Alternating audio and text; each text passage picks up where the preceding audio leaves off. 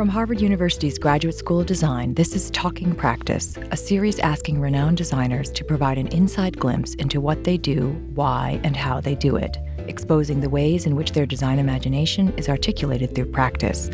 I'm Grace Law, Professor of Architecture and Chair of the Practice Platform. Thank you for listening. Today, we're really delighted to have Shohei Shigematsu with us. Shohei Shigematsu is a partner at OMA and the director of the New York office. Sho has completed a number of cultural projects, including Milstein Hall for Cornell University, extension for the Quebec National Art Museum, Faena Forum in Miami Beach, and the Costume Institute exhibition at the Metropolitan Museum of Art. He is currently designing an extension to the Albright Knox Art Gallery, a new campus for Facebook, and was recently commissioned for the new addition to the new museum in New York City, which was just announced yesterday. So, congratulations on that very significant commission.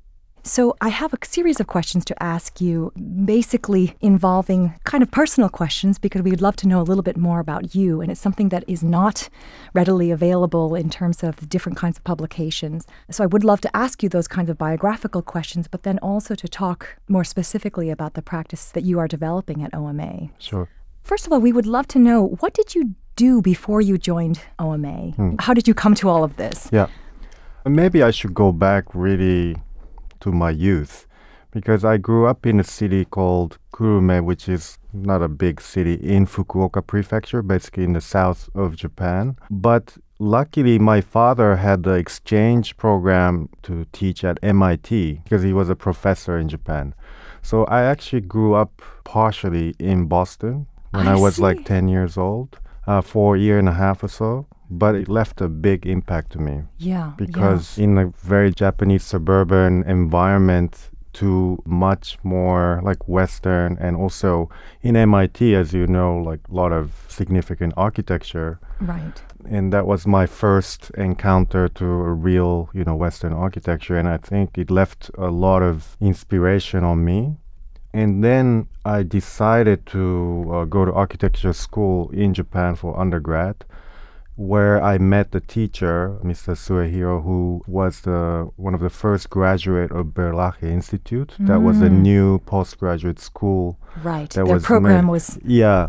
Yes. And he just came back from Holland after working at Herman Hertzberger office and then came back to my school to teach. And then, you know, I was very fascinated to do my thesis with him and my thesis was about the Dutch social housing. So I went to Holland to do my research, and then, you know, I also visited Berlage Institute, and I thought it was a kind of interesting environment to study because, you know, I thought about going to U.S. because, you know, I, as I said, I grew up here partially, or UK, but I thought at that moment I'm the second baby boomer and a lot of people are going outside and I thought it will become another competition if I go to a, you know, usual suspects. Right. Not that I could have qualified to go to Harvard. I didn't even try, but I thought instinctively going to Holland is, you know, not very so interesting. Yeah, yeah, unusual. Unusual. Yeah. So I decided to go there. And after a year, I applied to OMA, and then uh,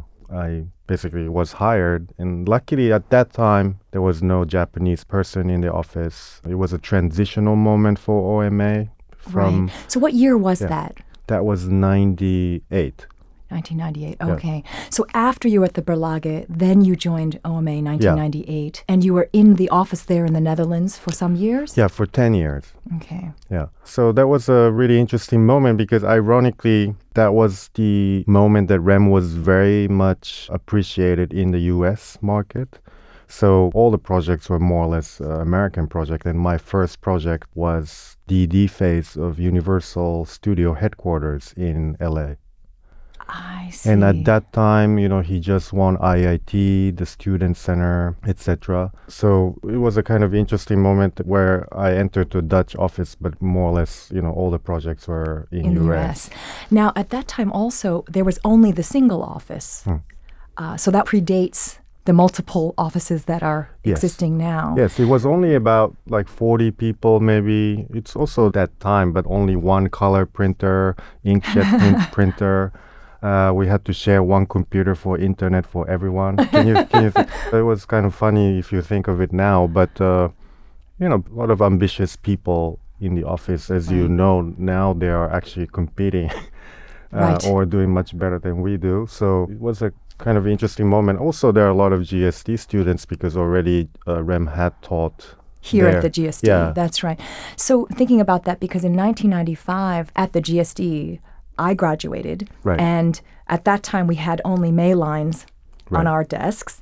There were no computers. Actually, the following year, students were asked to bring Hmm. computers. You know, that's an interesting moment because you know it was really a very, as you say, a transitional, very specific moment in time. Yeah, also like Bilbao is about 96 Yeah, and yeah. SML XL was about 96 or 5. It was interesting because maybe I forgot to mention, but I interned at Toyo Ito's office before I left to Holland because I had some time before I left. And it was really interesting moment that Ito was giving a speech in the morning to the staff saying, please read SML very, very carefully. Basically, Ah. encouraging everyone to, To have it. So right, interesting. within a week, everyone had SML XL. Every staff of Toyo Ito's office had SML XL on their desk. And I was actually working on Sendai Mediatheque DD phase. I was building tube models. The tube models, tube yep, mhm. models. And it was like very neurotic, typical Japanese. Every member has a different diameter. So I had to start from a wooden stick and then roll the paper to become a perfect uh, Tube. tube diameter. But what's great about that building and what sucks for a student who was building the model was that every time you shift one tube or even change a little bit, entire tube of course changes because it's all structural. So I had to redo it. Over and over. You got very over. good at tube Yeah, rolling. Yeah, yeah, it was like I was a professional roller at the, at the end. So that was a kind of interesting moment, 96 Yeah. to 98. And yeah, I also got to know American Project then. And, Right. yeah. So when you were in Ito's office, you were thinking already, No, no, no. I could. or you didn't imagine well, that at I, mo- that I moment. I knew that I was going to Holland, but I didn't even think I could get into OMA. So you know, it was very distant to me. Sure, to- sure. That's very interesting. But you persisted with that idea. That's interesting. Yeah, and strangely enough, I actually applied to like 10 Dutch offices, sent a letter, but only OMA replied. And I think they had already international work environment. And also REM had a lot of, you know, good Japanese staff prior to me. So it was lucky that, you know, he liked someone Right. uh, from Japan. So, yeah. That's very interesting. So then, fast forward a bit, Mm-hmm. um, 1998, you started there. And one thinks about the practice of OMA, especially because you're producing so many really fascinating built and unbuilt works, maybe even some that are unbuilt that are, you know, perhaps most seminal Mm-hmm. in the recognition of the oeuvre of OMA. Mm-hmm. And, you know, tell us a little bit about how, at that moment, your working relationship with the REMAR and how was the office structured? Yeah, it was structured in like there was right hand. At that moment was Dan Wood, Rem, and then the project leaders and so on. Uh, but I really wanted to learn quickly how the thinking works, so I basically told the management that I want to work on the competitions. And I knew that's also where you have most intense communication and relationship to Rem, although of course it's one of the hardest Right. to do in the office, but I thought that was the fastest way. But first in uh, Universal headquarters, but after that, I've done many competitions. But even like a couple of first couple of competitions, I don't think Rem even knew my name. So I had to really work hard, or I was just enjoying, but uh, you know, to basically promote myself. And then after a while, I think he got used to dealing with me. So I think the first competition I was recognized by him was when I was doing the Casa da Musica competition, but Yes, not in, in the Portugal. very beginning. Yeah, in Portugal. It's Fernando Romero, now office in Mexico called Free. He was leading the competition, but I was Working The- closely yeah, on that. yeah. Yes, that's interesting. So at that time, how much of the work was competitions and how much was it built work? Ah, yeah, yeah, were you kind that's of true. Um, I think they had a lot of built work, like Universal headquarters Right. were built work, IIT, and then the Dutch project, like the De Rotterdam. It's this kind of shifted Mm, box mhm. that was already there.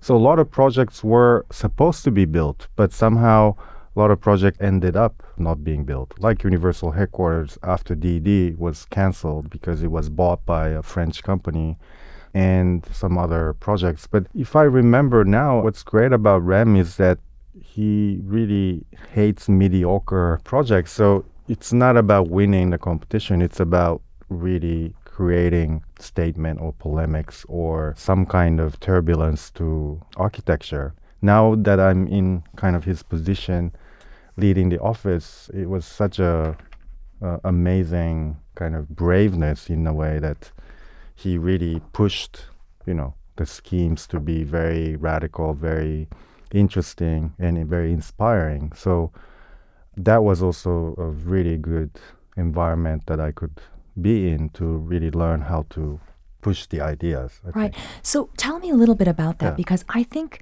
definitely when one thinks of the work of OMA, you know, I like the word that you use, turbulence. Mhm.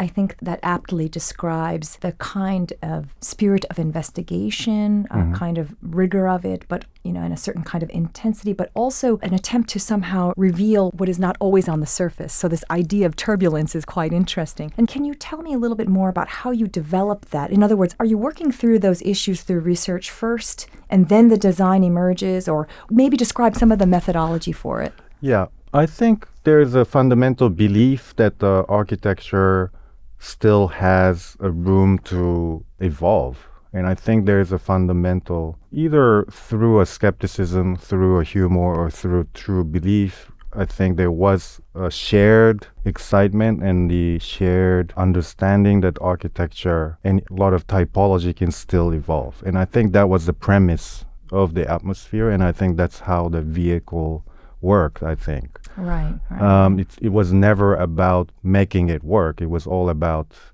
inventing something new.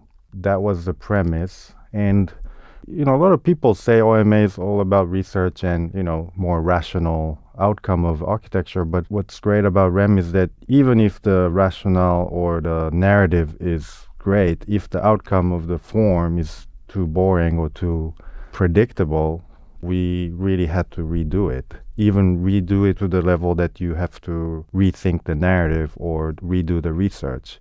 Because I think the aesthetical part of OMA is often misunderstood because, you know, we present very kind of clearly in the lectures. So we come across as if that's the formal investigation is never so deep. But actually, that's the part that I enjoy the most. And also, that's the part that we all cared. Mm-hmm, And I think that's a kind of interesting balance of the research, but also last bit, the formal investigation is quite intense.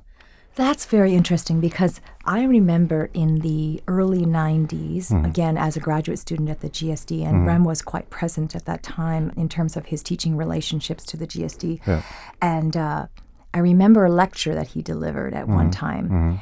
And you know, on the one hand, he was being funny, but on the other hand, it was, you know, I could see that there was actually some truth to it. He said, Oh, that client didn't pay for details, so that client doesn't get any details. Which I thought was interesting because, in a way, he was describing a particular kind of project whereby the relationship of the fee to what could be produced at that moment, the project afforded the potential to do an incredibly interesting idea. But in terms of, let's say, the kind of finesse of the detail or the material capacity of it, that wasn't the goal. And I feel like that has significantly changed over the last decade for sure. And, you know, one can see that the office overall seems to have much more technical command over the craft of the building. Yeah. Uh, in addition to the incredible sharpness that we come to expect from the partie or the idea. Yeah, I think it's a little bit of a give and take though, because there is a lot of standard detail that we basically repeat. And now that ironically more we built, there is uh, some kind of style that OMA unconsciously or maybe consciously bring into kind of a lot of details. And I think the great thing about how REM was doing before was because we delivered so little buildings, the attention to detail or the specificity of each project was so high. But now I think, yes, we're doing well and doing delivering many projects and the technical capabilities probably higher, much higher. Uh, when I entered, though, I think the inspiration that we give to the architecture industry is maybe less. So this is something that I'm really trying to think through a New York office where I regard us as a very young disruptive arm of OMA where you know, we could maybe bring back some of that kind of slightly naive but more exciting and inspiring uh, take on architecture. Mm-hmm. So now let's move a little bit towards the New York office because yeah. now there are multiple partners and mm-hmm. in multiple cities. So first of all, tell us a little bit about how that started and. Uh, the partnership started. I don't really know exactly when, but I joined to the partnership 2008, so almost like 10 years. I was going to talk about this later, but uh, you know, OMA and REM had been always spawning young talents outside OMA. So there are so many offices you know. But at some point, because of the caliber of projects or the duration or the interest of the office, we started to focus more on, I guess, talent retention within the office. So not to spawn a star outside OMA, but to create, you know, multiple heads within OMA, which I think is an interesting evolution because OMA, as you know, started as a collective from AA school and then somehow became REM's office. But then I think it's going back a little bit to more collective, and that's the idea. And it wasn't maybe really working past 10 years so well, but now I have the feelings also through uh, running New York office, the uniqueness of each partner's work, but having some level of coherence because we share this style of thinking. Finally, the diversity and the singularity balance for me is getting to a very interesting point.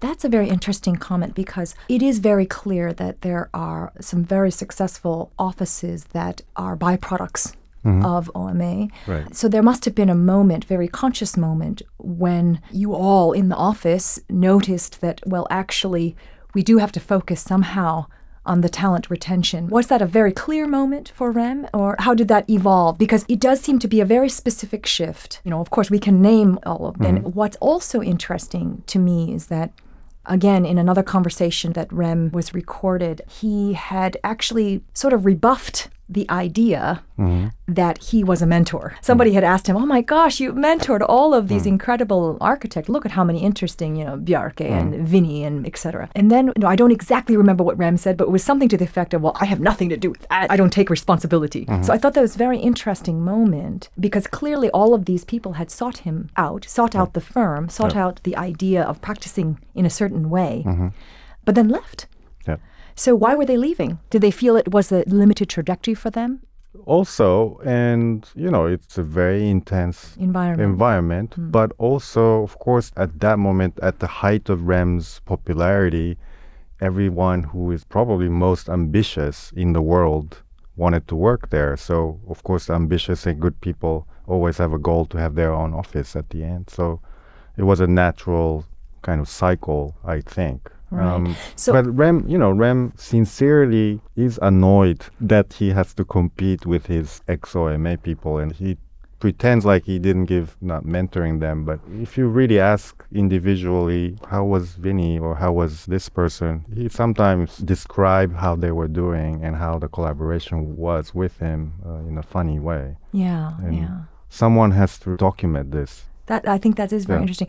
So then, at that same moment, at some point by 2008 how many partners had he taken on at that point promoted like, to that yeah it was maybe five including rem mm-hmm. when i joined including myself.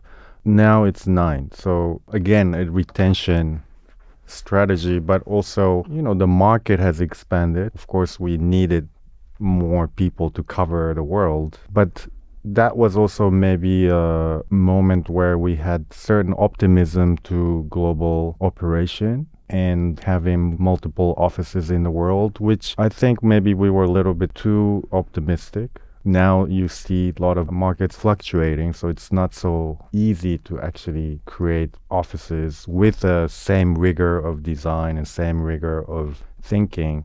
We are now a little bit reduced, so we closed Dubai office, for example. It's only New York, Rotterdam, and Hong Kong, which kind of makes sense, but yeah. Right. Yeah, that makes sense. So, you running the New York office, how much autonomy do you have? I mean, there's always a question how collaboratively the work is occurring. On the other hand, uh, how much independence the different offices have from the mothership in the Netherlands. Yeah. Maybe you could talk a little Yeah. bit about that. We don't call it a mothership or headquarters anymore. There's a concentration of admin group in support group in Rotterdam, so we still treat Rotterdam office as headquarters, but in essence, it's no longer. Basically, every office and every partner even is cultivating their own work, delivering their work. So the collaboration is not really happening between the partners, rarely. So if I speak of New York office, there are two partners, me and Jason Long, who is from GSD. We both have our own projects and we basically procure it and deliver complete it. So there's no involvement of other partners, including REM. Of course, the media wants to always say it's REM, but uh, the truth is that my projects are designed by myself and the team. Right. So, you actually do have a, quite a fair amount of autonomy. Um, Yeah, in fact, really, you are. basically, You're yeah, basically on your own. Yeah, Yeah. And that shift happened when the market was quite bad. I had to really build the new image of OMA, and also because of the predecessors, New York office was run by Joshua, and because of the scandalous split at the end, I had to really kind of reintroduce OMA to US market. So it took a long time, but that also enabled me to really think how we can rebrand or rethink the notion of OMA, which was in a way interesting effort because as you know Rem is one of the most influential architect in our age but I wasn't going against Rem but really always trying to say that we are you know younger part of OMA and we can do things that maybe Rem can't and you know those little by little efforts somehow started to work So, how would you characterize the distinction of this evolution? Because you are, in a sense, a kind of new generation. Mm-hmm. And maybe one could say that you're taking risks in different ways. Right. So, how would you articulate that? How is the office more consciously different than maybe what had begun? hard to say. If I knew that, uh, maybe the office goes even better. Uh, but uh, I mean, it seems to me that you're in a very interesting moment because you're someone who had very extensive relationship with REM for Mm-hmm. some time. In some ways, you have absorbed already so much of the culture Right. of that yeah, ethos of that much. work. Too much. yeah. Maybe, maybe Yeah. not. But what's interesting is that now, as you are developing the New York office, you're bringing up on board, Hmm. I'm assuming, people that may have never worked with REM. So that does stretch the office in different ways, Mm-hmm. Yeah. good and bad, and challenging. And you know, obviously, in every office, when you bring somebody new on board, Mm-hmm. it's challenging, but it can also be very inspiring. And you know, in my own office, when we bring someone, we notice change. Did change. yeah. So I don't know. I mean, how are you thinking about? Yeah, so I think because I took over the office in 2007 and right after as you know 2008 there was a crisis. yeah. So couple of years I didn't even have any project other than like Cornell or this kind of museum and it was a very small office and I really had to make the office work. So my focus was a little bit about making the office work in a way a little bit sad but uh, that was i think if i look back that was coming too much to the forefront of the aim of the office. And now it started to work. Let's say i have a room to really think what we can actually do in architecture like rem was trying to do to inspire people inspire ourselves i guess we really have now started almost mm-hmm. Mm-hmm. which is a kind of slow progress but as you know in us it was very difficult after 2008 so now finally after completing some project and now we're getting some you know prestigious project, we really want to focus on doing things very well and really think of our identity within OMA, but even outside OMA. You having had the a very full spectrum of different kinds of experiences through OMA, as you imagine the New York office, you know, five years, ten years out, what do you imagine is the ideal size? And you know, when you Mm. think about it moving forward, how Right. do you? We have about 85 people now, so it's quite big already. I think 80 to 100 is the ideal size for me, and I don't want to go beyond that, but you never know. I don't, you know, the great thing how Rem ran the office was also not to make too many plans or, you know, limitations. So I don't know yet, but now I'm only working on American project and Japanese project, but eventually I would like to also work in Europe or you know if each partners can start to have their own geography that's the ideal. So that's how we are thinking. And also you know a lot of maybe bookmaking or research cultivation as I was doing at GSD about food you know those kind of cultivation of our interest is also going to be very important not just you know architecture. I think that was the great success of how rem ran to create a lot of dichotomy within the office and a kind of dialectic relationship between physical and thinking. Yeah. In terms of the project type, I mean, simply because you brought up the GSD and the relationship to food, I'm kind of curious about that because it seems like some of the work that you're pursuing, on the one hand, you have something like the new museum, hmm this kind of paradigmatic hmm cultural icon kind of I- Right. condition. And then you're looking at, let's say, urban social issues, for example, Food Hub in Louisville. hmm And so, this question of the social agenda hmm for the New York practice, is it conscious for you? How, where do you think it's going? I think we want to make it very conscious. So we are also doing a lot of public space design. So we're doing this Bridge Park in DC. We're doing the post Sandy revitalization of Hoboken to create public spaces that is water resistant. And you know, even Facebook for me is a new campus. It's the first time a tech company is actually making a mixed use district. So that's also a lot of public space making. So for me, what I felt during the recession was that, you know, a lot of landscape architects had grown very much during the recession, I felt, started to do master plans, started to outdo architects. And because, you know, they were very tactical and good about improving things without building architecture, which I felt that was a very interesting shift. I wanted to be in that position. Also, you know, socially, I think the public space again is, you know, with a lot of programming, a lot of reuse of infrastructure, a lot of shift of, you know, mobility, etc. I think it might transform into something very unexpected or interesting. So, you know, anyway, that dimension we are also very much consciously focus on. Mm-hmm. I, I find that very astute and very interesting because, of course, the tendency for architects always to be paired with this idea of an object centric design goal is not necessary that the design in spatial terms can be actually very lateral Yeah. and literally lateral in the sense that it's about space and landscape and territory infrastructure and other ways of building the city Yeah. that aren't about the object Yeah. itself. well, Um, we love the object too. Still, yeah, we all but, uh, okay. um, but uh, and we are doing a lot of interesting form too. But I felt also, you know, going through the Bilbao Guggenheim effect. You know, I was doing like Whitney Extension at the time, very iconic buildings, and somehow that period ended. I thought we have to diversify our tactics, not just always focusing on architectural statement, but also looking at non-architectural statement as an architect. And I think that's, of course, a little bit inspired by AMO kind of work, but also always thinking and challenging and questioning what the role of architect in our age is and also how the role of architect or architectural thinking can be applied to the social change. Right, right. That, yes, I think that is interesting publications now really grappling with that challenge. Yeah. And I think that architecture is also struggling with this question of this of whether we still maintain a disciplinary core, Mm-hmm. um, and if we do, what is that disciplinary core? Hmm.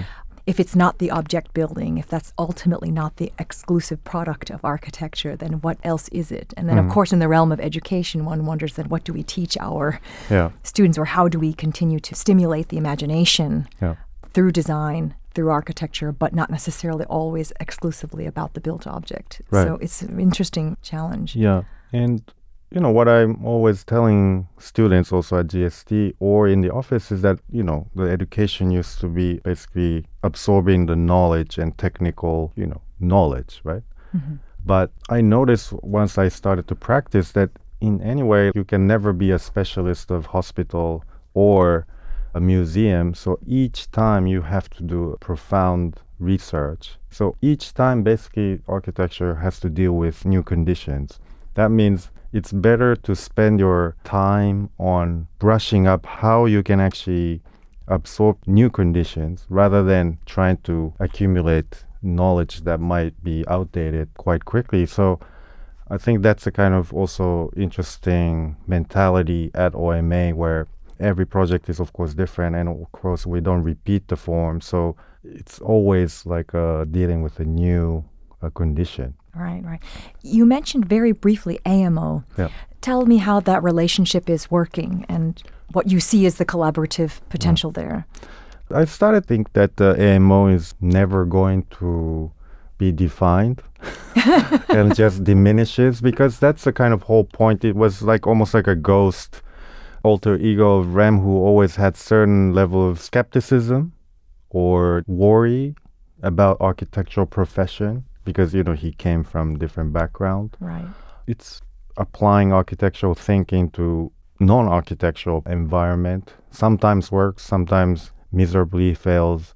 We thought of making AMO a part of the business but now we found difficult to make the business consistent. So it's really almost like a symbol of our mentality that we are always thinking that architectural thinking can be applied to many different So- conditions That's fascinating. So AMO is kind of functioning like a spirit animal. Yeah, I think so.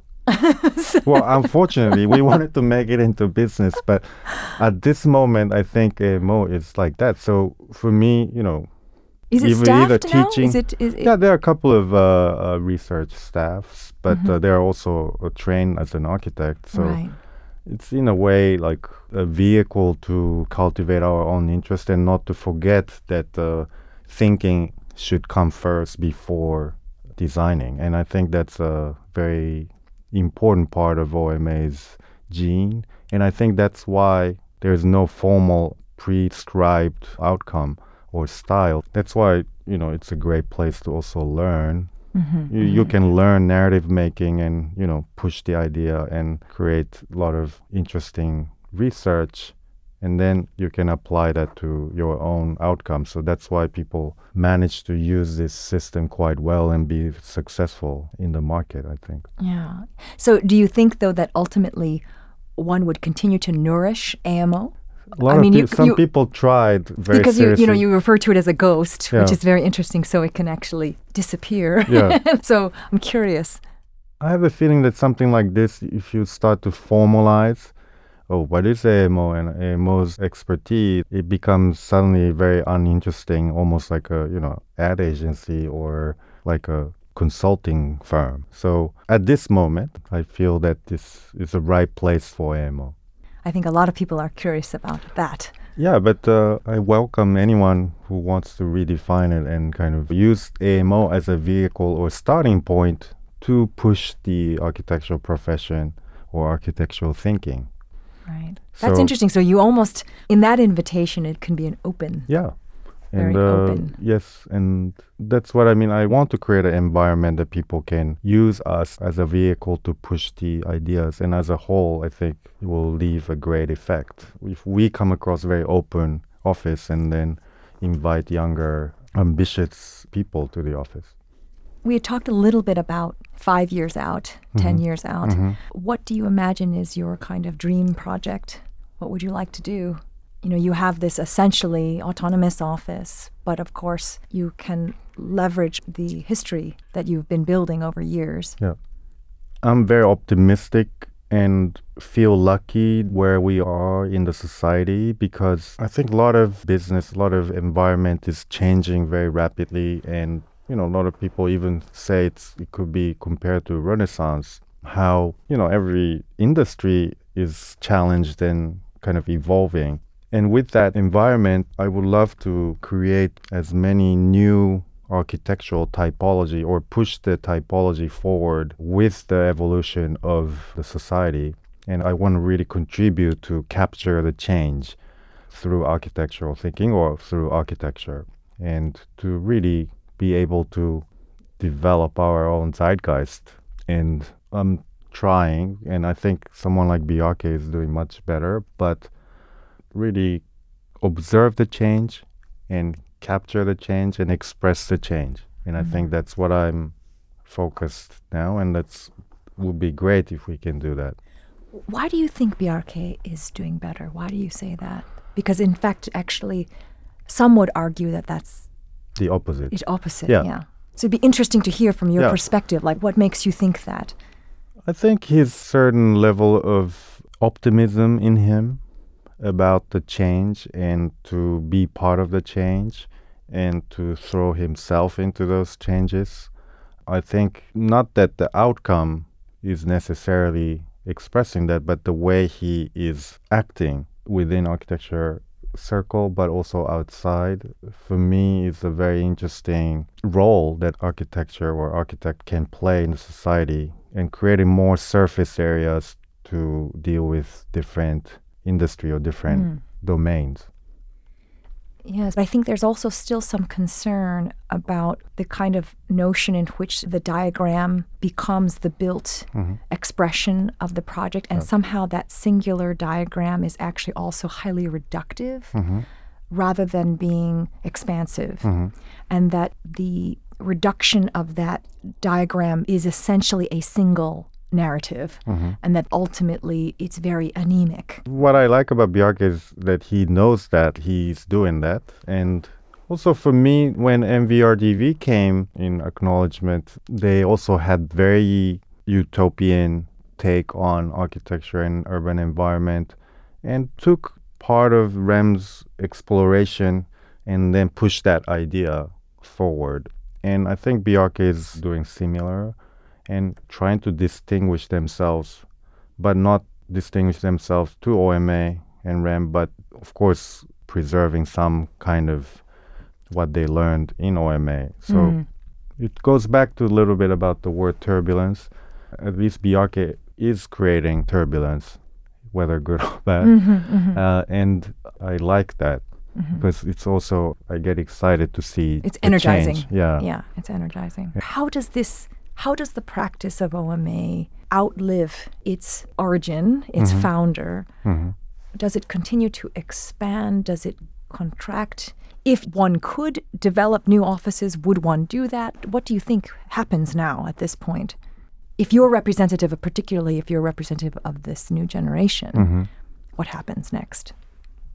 I think there are multiple scenarios that I can think of. For example, if REM retires, maybe OMA splits into a couple of offices, or OMA remains with smaller partnership. I think number nine, maybe too many, or I mm-hmm. hope mm-hmm. there will be some kind of rethinking about the organization, not just kind of dry partnership, and we can almost make the organizational issue as a subject matter for us to really tackle. Right. So you yeah. haven't done that yet. Well, we actually we haven't. Like a, it, we are trying. That's why the evolution of each partner doing their own cultivation is finally started to work now. Right. Because we were pushed to really make it work that's kind of working. So let's see how that multifaceted entity will do. But uh, I wouldn't say this is a perfect way of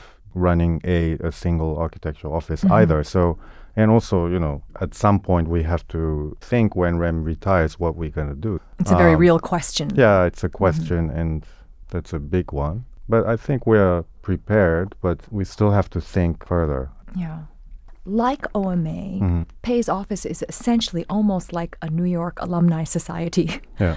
because there are That's true. hundreds of architects that have gone through Pei's office. That's true. And then many of them are well known and started their Mm-hmm. own practices. So, you know, for example, Bill Pedersen, we'll talk about Mm-hmm. that today. IM's sons as well in the Pei partnership. Yeah. And of course, Pei Cobb Freed continues. Yeah.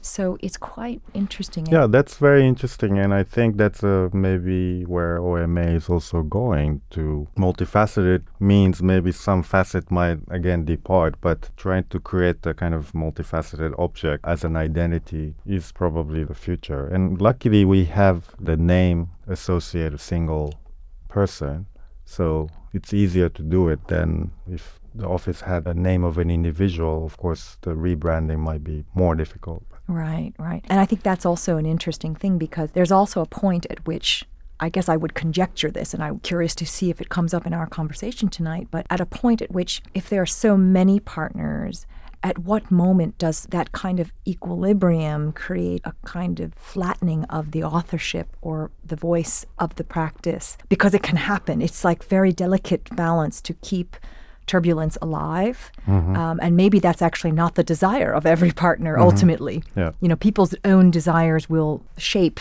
practices in different ways. So I think that's also an interesting question. Yeah, well, I thought so too for some time that uh, everyone, every partner has to reach to a certain level. But at this point, you know, design critique is one of the most difficult things to do if you're in an equal position. And that's why I also looked into other ways of introducing critique system to the office. And you Yeah, know, explain that. Yeah, a lot that. of offices do it, but just bring like external Critics. critics to the Ah, office. Do you do that regularly? Well, not really yet. Or create a journal within the office so that everyone can see and even give an award within the office. You know, I'm just describing yes, the yes, yes. type of effort that other offices are doing to keep the production level high. But, you know, there's a really interesting quote from David Childs that said, critiquing each other between the partners is very difficult, but critiquing the number is very easy. So, in the end, the start of the corporate firm is that people start to measure the success of a partner's work through probably revenue, which we really want to avoid. So, going back to the consistency of work, I started to actually feel that each partner should develop whatever they want to do and don't care about the consistency to the level that it almost becomes different offices. And I think that's maybe an interesting way of thinking the evolution because the coordination is anyway very difficult. We all have a different talent. We all have different taste. Yeah, I find that very fascinating Yeah. because what that might produce is it accepts and encourages a certain kind of asymmetry Yeah. And angularity, which becomes actually not only acceptable but desirous Right. and lets each arm become its own authentic voice. I think that could be very Yeah, interesting so way to think about it. but still, of course, it has to be right. But I have the feeling that we are doing okay right now on that end. Like Reinier de Graaf, who just published a book, he's more focused on you know writing, but also his architecture is very deliberately generic, not so much formal moves, gimmicks. But I personally like a bit more expressive architecture and you know different style mixed it starts to have almost inconsistency but i'm enjoying that inconsistency right now and want to see how it evolves but we have a privilege to see each other's process and understand and share technical knowledge or share a contact or share client info etc so the intelligence is shared but the outcome is ghastly different and i think that's an interesting model but i'm just maybe taking it just optimistically that's all Yeah. Yeah. Well, we're, we are all actually very optimistic about your practice, and uh, we're just very delighted that you could join us today and talk about these things, which, again, this is a format that's new to us, but I think that it will give us an opportunity to glimpse inside a certain kind of box, which is always opaque. yeah And even though we always hear at the GSD, you know, there's so many lectures every semester, hundreds. And so I think it's No, this is a great initiative because one of the biggest concern, of course, of a student life is that you know this anxiety that what you're learning is it useful in actual practice, and I always battled personally with that anxiety. And it's true that many of the things directly don't contribute to your practice, but it ultimately does. But you know, knowing is always a power, and I think this kind of candid description of how each office practice is working, I'm sure it will take out a lot of boundaries Yes. between the student, academic,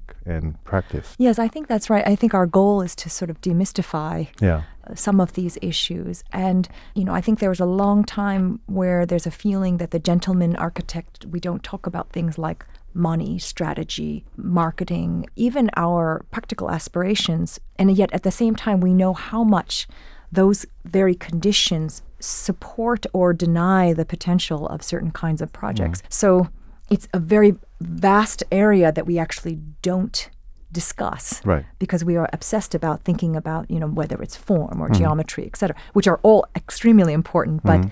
there's this territory that really needs more attention Also, like we should believe that even architectural office could evolve.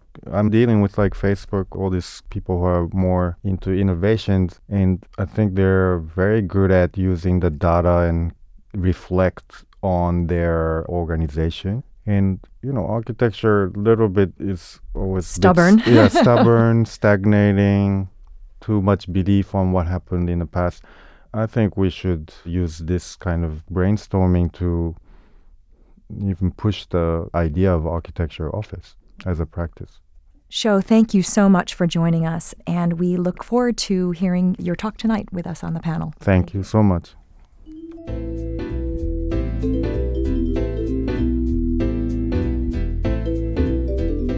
I'm Grace La, and you've been listening to Talking Practice from the practice platform of Harvard University's Graduate School of Design.